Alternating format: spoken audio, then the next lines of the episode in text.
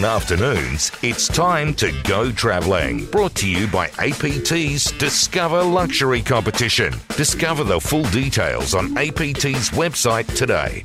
Yeah, let's do that. Let's go travelling, or should we say, in honour of our previous callers, uh, let us go travelling. Now, when you think of travel destinations, there are a few classic landmarks that come to mind. The Eiffel Tower. Everyone wants to see the Eiffel Tower and have that, you know, when people stick their finger out and they get the photo, the index fingers.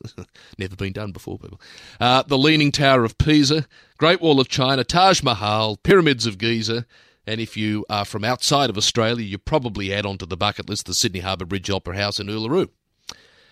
Although these locations and many more around the world are well known, it is worth asking are they worth the hype?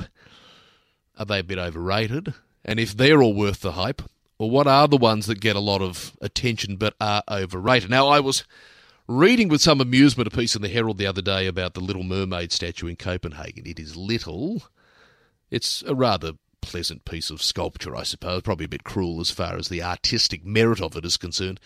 But if you've ever been to Denmark, if you've ever been to Copenhagen and emptied your wallet just for the privilege of a couple of days there, beautiful place, you know, you go, I've got to go and see the Little Mermaid statue.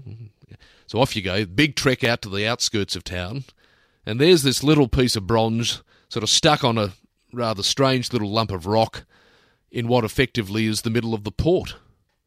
You think, what the hell did I trudge all the way out here for? Overrated. Now, someone suggested that I think it was Rob Harris in the Herald. This was the most overrated tourist attraction in the world. Now he might be right. He might be right.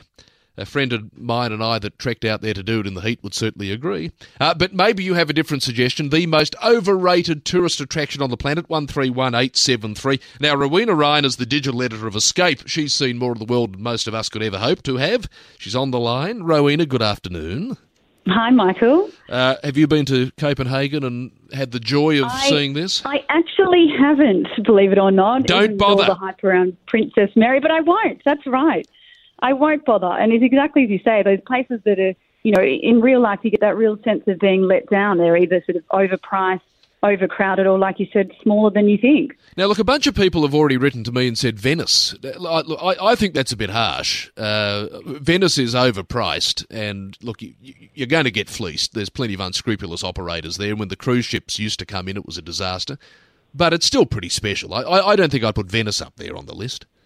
No, I think you're 50 50 with the people in the office here too. They'd say the same. Half of them love Venice and half of them don't. But it still has that magic, Venice. I think you can't really go past it. It's somewhere you do have to see in your life. And I agree, now the cruise ships aren't coming straight in. It's actually a much more pleasant experience. Yeah, we did have someone suggest the other week on the program that Venice actually bobbed up and down. We're, we're yet to confirm or deny that, but I suspect it doesn't.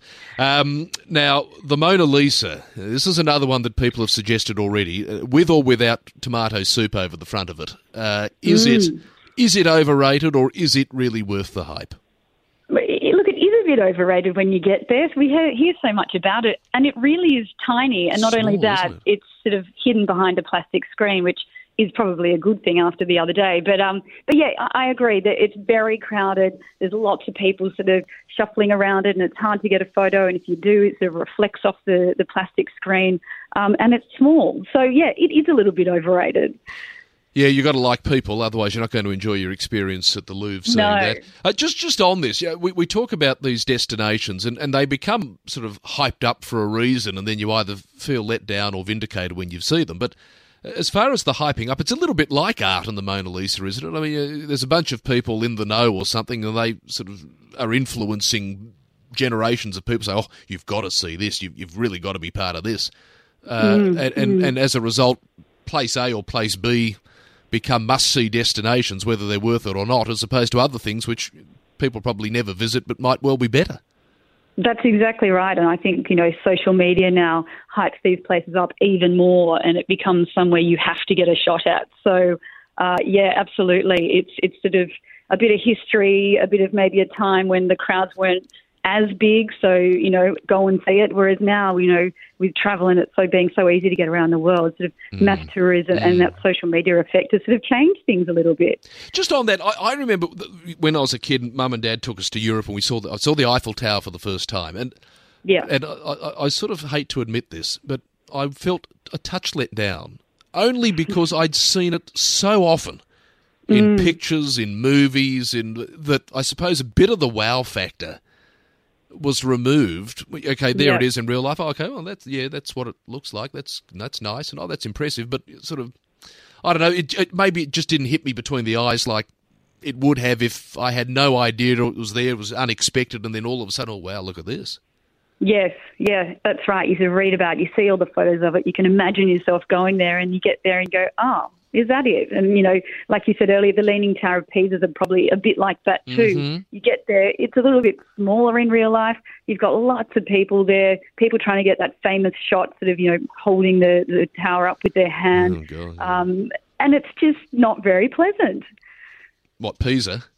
Yeah. No, it's not really, is it? No. Well, No, it certainly wasn't years ago when the gypsies were running riot around there. Good grief, it's terrible.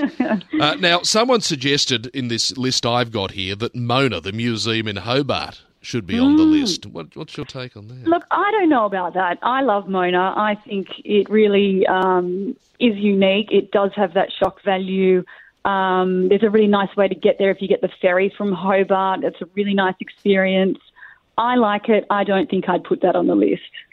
Okay, now, overseas, Ilan suggests that statue in Brussels, you know, the little boy that's taking a leak. Oh, the Manneken Pis. Uh, that- yeah. That's the one, that's it. Uh, That one? Yeah. Overrated, yeah, says Ilan. overrated. I remember going there when I was a backpacker and thought, why did I bother? Did you do one of those photos also where you sort of place the fingers uh, appropriately for the shot? Oh, oh, I know what you're saying. Look, I don't think I did, but we didn't have iPhones back then. no, and you had class. Hey, what what would be on your list? I should ask you, Rowena. You've seen plenty of places around the world. What what do you reckon the overrated destinations are? Overrated or, or places to go? Overrated? Over, overrated. over, over. Look, I don't love Dubai. I find it a little bit artificial and, and soulless. It's sort of like a Disneyland in the desert. I don't think you're getting that authenticity in Dubai. I thought it was very sprawling, hard to get around, and obviously the heat. Aussies love to walk, and you can't really walk anywhere. There's no footpaths, and it's just too hot. Um, the French Riviera, I think I was a little bit disappointed when I went there. The, the pebbly beaches were hard to get in and out of. Um, it's so expensive and just overcrowded and lots of tourist traps with all the restaurants and bars on that main drag. So probably don't need to rush back there. I think there's more probably lots of better beaches we can find um, in that part of the world. Um, Mykonos in the Greek islands also felt a bit let, let down. You know, it does have that rep of being a sort of party hard island, which it is. So you've got to be prepared to have DJs on the beach with, you know, parties that go till all hours. Um, but again, hotel prices so expensive and a little bit difficult to get around the island too. Okay. Um, Can I, think can I be a little might sacrilegious here and bring it back to home before we run out of time? I, I'm going to say Yes. something here which is outrageous, but I'm ready. Melbourne.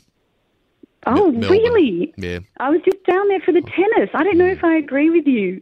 I, think- love Melbourne. I think overrated. I Do think you? yeah. Weather or just in general the Mm. city or Uh, wonderful, wonderful when the big sport is on, but Mm. I reckon you can take and leave it outside of the events. okay, it does come alive with the big events it has. You're right. Mm. And maybe that's because people from outside of Melbourne come in. I don't know. I'm just throwing that out there. Sorry to the Melbourne listeners. That's right. Don't have any.